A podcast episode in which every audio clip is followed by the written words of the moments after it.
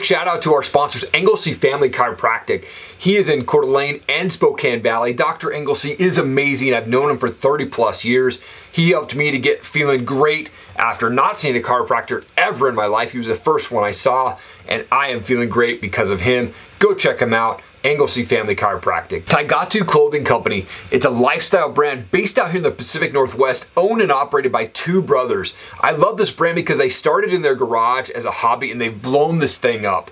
Look, their motto is freedom from ordinary. I definitely recommend you go check out Taigatu Clothing Company. Rewebbed Inc. It's a family and veteran owned full service digital agency. I've been working with these guys for a while and there's a few things that I can tell you about them. They're very trustworthy, they're transparent, and they're honest. They're on this mission to help small businesses grow and get modern without losing the value that actually built those businesses. They're definitely worth your time. Go check them out, rewebbed.com. Ian, you're an active duty U.S. Army and co-founder and chief operating officer of Reweb, which is a full-service digital agency. First of all, thank you for your service and thank you for your time, man. I appreciate it. Absolutely. Thanks for having having me. And yeah, I mean, we appreciate your support and I've been following you and watching what you're doing and you're active in the military crowd. So we appreciate that. Man, thank you so much, man. I, I like to start my shows off going by, like going back to the beginning here. Where'd you grow up and, and what was childhood like for you? Yeah, so I mean, I moved around a lot. So I was born in Northern California, lived there till I was five. Uh, my dad was working in a mill and we were pretty poor. And so, um, you know, from there, he pretty much took on a uh, pharmaceutical sales job and that was his first out. Um, from there, we moved to Beaumont, Texas. Uh, from Beaumont to San Antonio, San Antonio to Colorado, uh, Colorado to Jacksonville, Florida, Jacksonville, Florida to Zimmerman, Minnesota, um, and then Minnesota back to California. Uh, and then I ended up enlisting and uh, joining the military, and I left out of uh, Minnesota.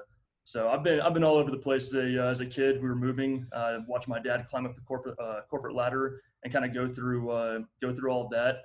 Um, so yeah, it was uh, there was a lot of moving, a lot of adapting, learning how to uh, meet new people and be personable, and you know get people to like you. Uh, that yeah. was a big struggle moving to a new school, especially dude moving in high school. You know, you're uh, you're resetting everything again, and you know people have their clicks, so you're trying to learn how to fit in. Um, I was big into sports, so I played baseball. Uh, I was a starting pitcher, loved being the center of attention and on the mound.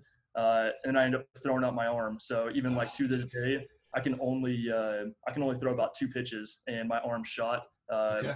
have Tommy John surgery if I wanted to, you know, play again.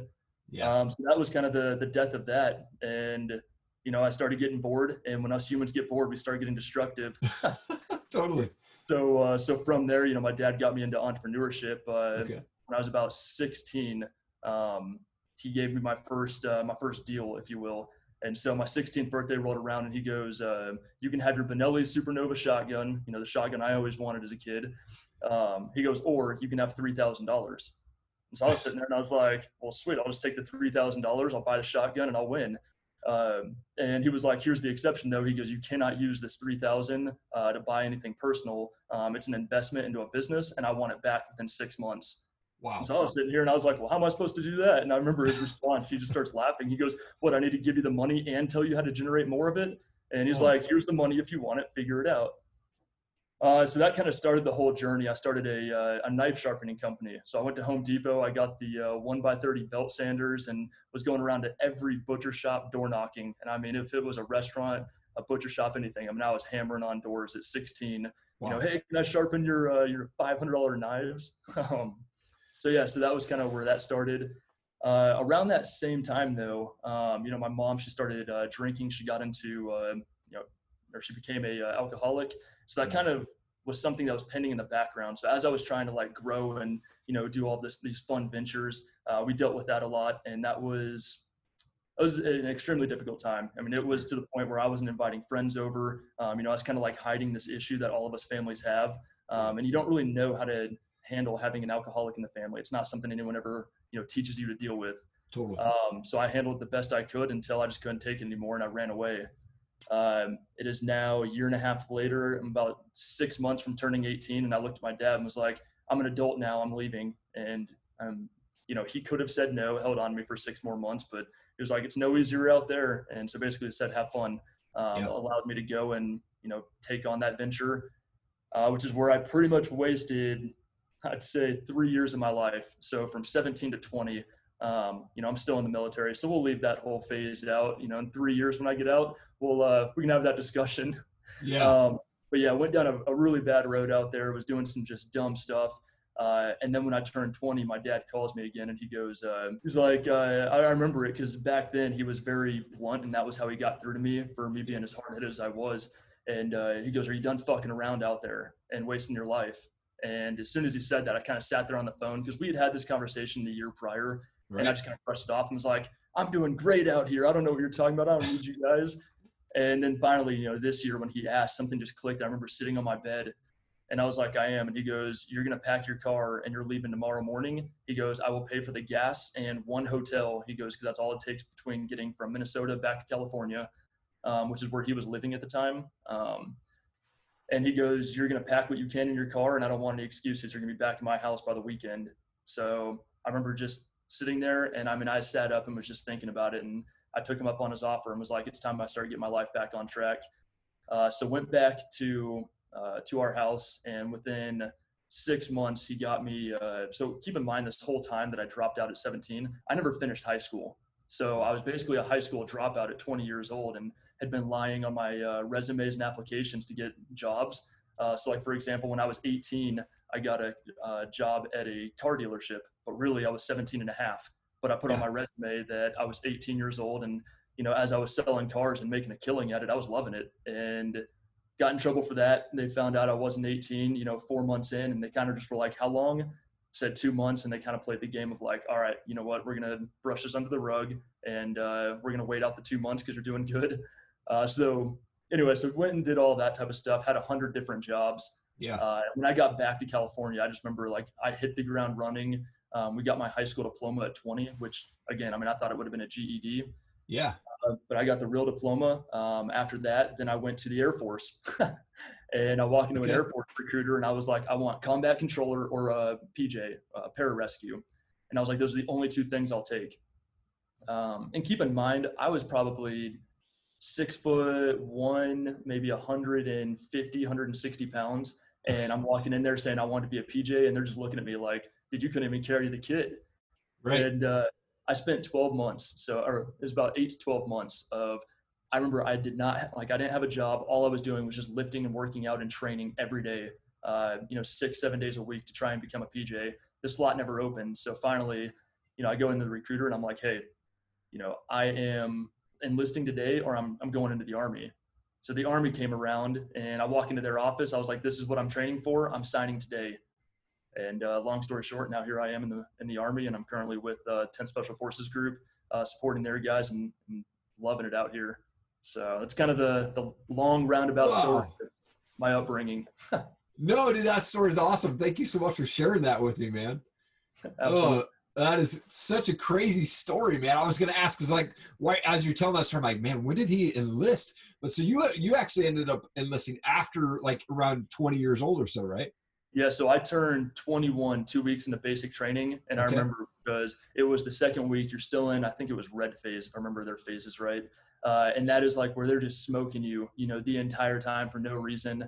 And uh, we'll, we'll, get to it here in a little bit, but it was kind of funny because my drill sergeant is I actually went through recruiting school with him okay. uh, a few months ago, and so when he was sitting right behind me, and I'll never forget it because they said his name, and I just turned around, looked at him, and I had, I did a couple of double takes, and like the hair on the back of your neck stands up because you're like, this is the dude that spent you know months just destroying me. Right. And, uh, so yeah, it was hilarious. But okay. yeah, I, I, turned two weeks uh, two weeks into basic, turned 21, and I mean it was every time they said my name, I was doing 21 of whatever exercise they wanted, and then at the very end of the day, they were like, all right, man, you were a good sport about it. Now what do you want? And I was like, I want all of you to drop 21 times and every single one of them, drill sergeants and uh, everybody that was around, did 21 push-ups. So I was like, it ended up being pretty cool. And after that, I was like, I'm gonna love the army. This is great.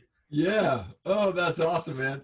So tell me how Reweb came together, man. And, and obviously, this is an entrepreneurial thing that you and your dad did together. Was he? He did sales for a while, but was he kind of always an entrepreneur as well? Yeah, so he's been in the uh, the, the corporate lane his whole uh, his whole career. So okay. he was actually um, when we were first living in California, you know, when I was like born to age five, uh, he was actually scrubbing the chimneys of a paper mill. And so, okay. you know, it's, it, it's hot as heck out there, and he's out there scrubbing chimneys. And when he decided that enough was enough, he took the corporate route, um, and he started there. And now he is the VP of a, uh, a pharmaceutical company, um, VP of sales. So he is still in the sales lane. Ended up working all the way up, and I saw him do that. Uh, and that's kind of where Reweb came around. Was um, I took a zero interest loan from the army, so yeah.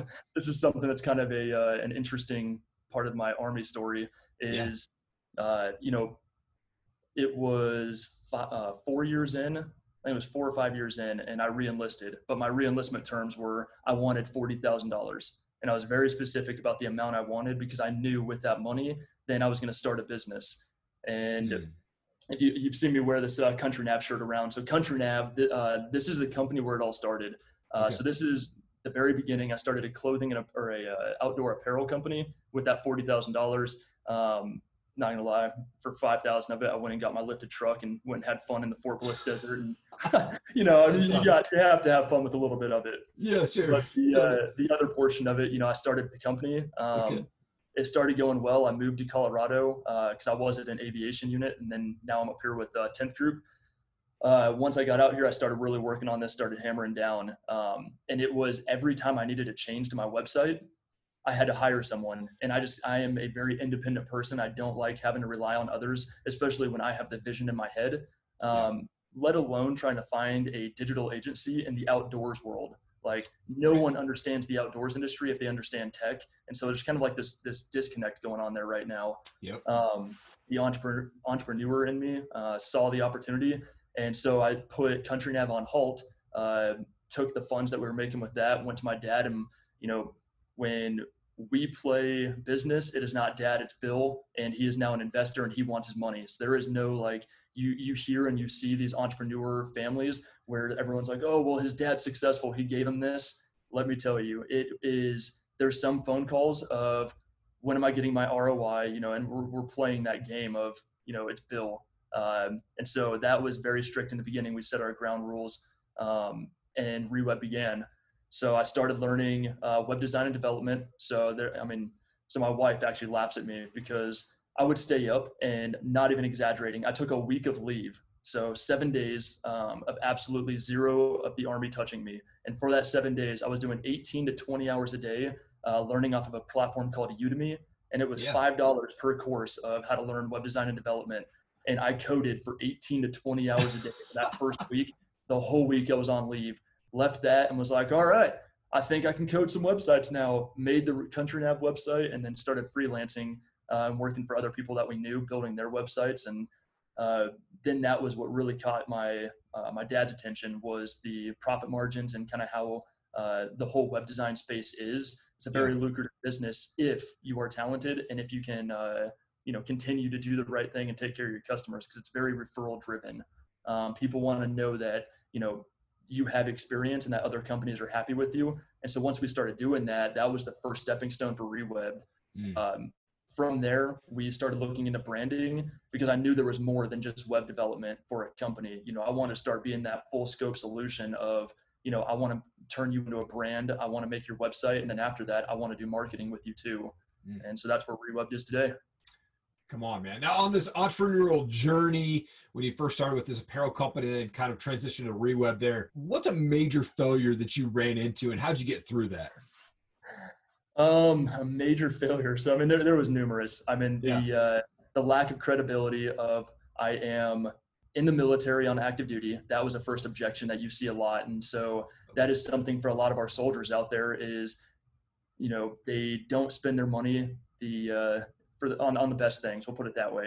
Sure. And so that was one thing that you look at and you wonder why soldiers do that is because the army takes so much of our time and it's almost impossible to be an entrepreneur in the military just because um, you know prime example is we're running reweb i'm the coo uh, and there's a lot happening right now for our scaling and growth and last month the army called me and was like hey you're going to the field for a week to go train our soldiers how to do uh, you know skill level 10 uh, tasks. And so basically, you're going out there teaching them how to shoot M240s and doing all this stuff. And so, you know, I love that though. I absolutely love leading and you know taking care of our soldiers. And so, of course, I'm going to go out there. I'm going to be happy doing it. But on the downside, then you have to fill in that gap on the entrepreneurship side. Right. So, yeah. as far as a failure, um, you know, there there was numerous along those lines of you know I failed to be at my post, if you will, for Rewebbed because of the army. Um, there was a lot of that happening where I had to learn how to empower the people around me. Um, and that that's a really big thing that I've learned in entrepreneurship is building the right team because your team can make or break you. Yeah. And then also empowering them and trusting in them that you're going to give them training, you're going to do the right things to help them learn and grow, and that they're going to stay with you, and that they're not just going to you know up and leave regardless of the non competes. Right. Um, yeah. And so, yeah, that, I would say that's probably one of the the hardest things that I've had to adapt to. Um, I mean, as far as downright failures, I would say the first 15, 20 websites I've made when they start crashing because I'm a self-taught coder that only had a week of experience in the beginning, you know, four or five years ago or yeah. four years ago, you know, that was a very tough thing for me to do. And yeah. it's just keep taking that next step. You know, you yeah. just got to keep stepping forward, just keep grinding on and getting better on every website. Yep. Man, absolutely. You and I were both fans of Ed Mylett, and he's really big on doing a morning routine or having that kind of set to, to kind of kick off your day. I'm big on the morning routine, but what's your morning routine look like? Yeah, so uh, I actually changed my whole routine because of Ed, Ed Mylett. Um, he doesn't know it yet, but he's going to mentor me at some point in my life. That is yeah. something on vision board. That is something that you know I would absolutely love to have somebody of his caliber doing the things that he's doing, and I truly believe he's genuine at it. Um, and so, with that, I've been watching a lot of his content, and one of the things he talked about was breaking your day into six-hour blocks and then optimizing every hour. Um, I thought I was good at managing my time, and then all of a sudden I came across that message and I started implementing it, and now it's you know from six to noon. How much can you get done? And you're optimizing every every hour. So if I'm doing cold calling, uh, you know, and I'm getting 20 calls in from 9 to 10 can i get 25 from 10 to 11 and can i just keep improving um, and then same thing though too is he teaches a lot about reflecting and when you're optimizing it's not about sheer numbers it's also about where are you most effective yeah. Um, and so for one of the things that i've learned is you know you can push out 25 calls in one hour but what if you're more effective at those 20 calls so if you're converting you know more people off of 20 calls that are a little bit slower a little bit more personable because uh, people buy from people and yep. so that's a, that's a super important thing is you know crafting those relationships and learning how to optimize. Um, so first and foremost, I have the army to inter- intertwine with this too. So that adds the extra you know kick of some days I'll get up at three, some days I'll get up at four, uh, but I get my workout in first thing in the uh, beginning of the day, and that's how I start my day. Is I wake up, don't touch any electronics for the first half hour, go straight to my vision board, and remind myself of why I'm doing what I'm doing and where I'm going. Um, from there, head off to the gym and I listen to my podcast while I'm in the gym. So uh, Bradley, Ed Mylett, Andy Frisella, uh, you know, I, I, like to mix it up and I'll listen to a different podcast um, depending on the mood I'm in. If I want to be yelled at, Andy Frisella. If I want some good, you know, so, some good advice and the, uh, the little bit more laid back um, educational stuff, I'll, I'll go more towards Ed Mylett. And yeah. Uh, then after the gym, then get ready for the army. So now I'm heading off to the army, go and do that. Um, at noon. So for our lunch break from 11:30 to 1300 or uh, 1 p.m., then I will uh, check all my emails. I'll respond to all of our clients. I'll check in and make sure that uh, everything with the company is going well, uh, and then you know carry on through the rest of the day. And whenever we leave the army, depending on what's going on that day, I'll get home. Uh, as soon as I get home, then I try to give my wife the first hour of me being home, kind of unwind, reset from the army, because uh, you can't go into business with the same mindset that you just spent all day with the army. Um, right. And so from there, you know, she gets an hour, I unwind, and then usually it's up till about midnight, um, 11 p.m. to midnight. I've actually got alarms on my watch to let me know when it's time to, uh, you know, a half hour before it's time to go to bed. So everything's driven off of my watch right now of like these time blocks. Yeah. Wow, man, that's crazy, dude. What a, what a crazy schedule. I thought my schedule was crazy, but you seem like you've got a crazy, insane schedule too, man. But uh, dude, looking at your resume, so to speak, online, dude, you've won seven best warrior competitions, two special force commando competitions. What do these competitions entail, man? Yeah, so that's that's funny. You did some digging, huh? yeah, absolutely. Um, yeah, so the one up on the wall is actually one of my uh, one of my favorite ones. So we made USA Today, the Army Times, uh, the El Paso Times, a bunch of newspapers. Um, so my last unit, we were an intelligence unit. Um, and so that was down at Fort Bliss. We were in aviation, and this is a Special Forces Commando competition. Um, I, from my knowledge, an intel unit has never won anything physical, you know, ever. That's just not their their specialty. And so it was really funny because you know I take great pride in my physical fitness. Um, being around the guys that I'm with right now, that's why I reenlisted to come here. Um, and I hate the stereotype of, oh, well, you guys were intel, so you're going to, uh, you know, just sit in the SCIF all day and you're not doing any any work. Um, you know, I want to outperform everybody. I want to make sure that I'm on that level. And the unit that I was at had that same mentality of guys too. Uh, so my commander was our, uh, he was the one that was leading the competition, and we won it the first year. And everybody was like, "Oh, it was a fluke. You guys, you guys, you know, it, you just got lucky." So the second year we came back and we won it the second year in a row. Um, and it's a super awesome cause. It's for Staff Sergeant Joshua Mills. Um, he passed away, and so he was a Special Forces soldier. They honor him with this competition every year down at Fort Bliss, um, and it's an incredible competition. And so it basically it was, uh, if I remember right, it was five days, and each day there's a new event. Um, and so you go through, you're doing a 12 mile ruck march, uh, you're doing like ammo can carries, uh, you're doing log carries, you're doing, um, I think it was five or 10 mile runs. Uh, and then there's a whole series of events in between too. Um, and so you're, you're, basically being tested mentally and physically the entire week. Uh, and they're, they're tallying up the scores of who could do this, you know, the fastest and the quickest. Uh, one of the events is an upper body round robin. Uh, so your whole team has to be squared away because you're doing pull-ups, bench press, push-ups, sit-ups. And I mean, it is just, they are testing every piece of you. Um, and that's for the SF, comp- uh, the Special Forces Commando competitions that we won yeah. Uh, for the best warriors. Um, so it, those actually started all because I was a private and was trying to prove that I could earn the next rank of specialist. Okay. Um, and so I was a private first class, if I remember right, for my first win. And one of my leaders came up to me, um, Sergeant Huey, and uh, he goes, "Hey, you're doing this best warrior." And I had no clue what it was, but he he saw something in me. It was like, "You're high speed." He's like, "You're gonna go do this." Uh, so I did it, and I won it, and was like, "Huh, that's kind of cool." So I won it for my battalion level. Then I went up and won it at my brigade level, and I kept going. Um, and it was the regionals for Department of the Army. Uh, I actually, it was funny. So that 12 mile, um, I was running around this track, and it's a ruck march. So you're doing a 12 mile ruck. And as far as I'm tracking, I still hold the record there. And I did a 12 mile ruck march with, if I remember right, it was 45 or 50 pounds of gear. Uh, and I did it in an hour 45. So I just took off running, and I just remember I did not stop running the whole entire 12 miles. Um, and I think the next closest guy to me was about 20 minutes behind me. Wow. Um, and so what was funny though is for this competition, there was a general out there, and I had no clue, you know, his rank. He was out in civilian PTs, and you know, when you're when you're in that very competitive mode, you are talking shit to everyone. yeah. And so, you know, I was joking with him. I passed him the first time and then second time coming around, I was like, come on, old man, you can keep up. And was just joking with him. And, you know, it was good humor. He was calling, calling names and joking back.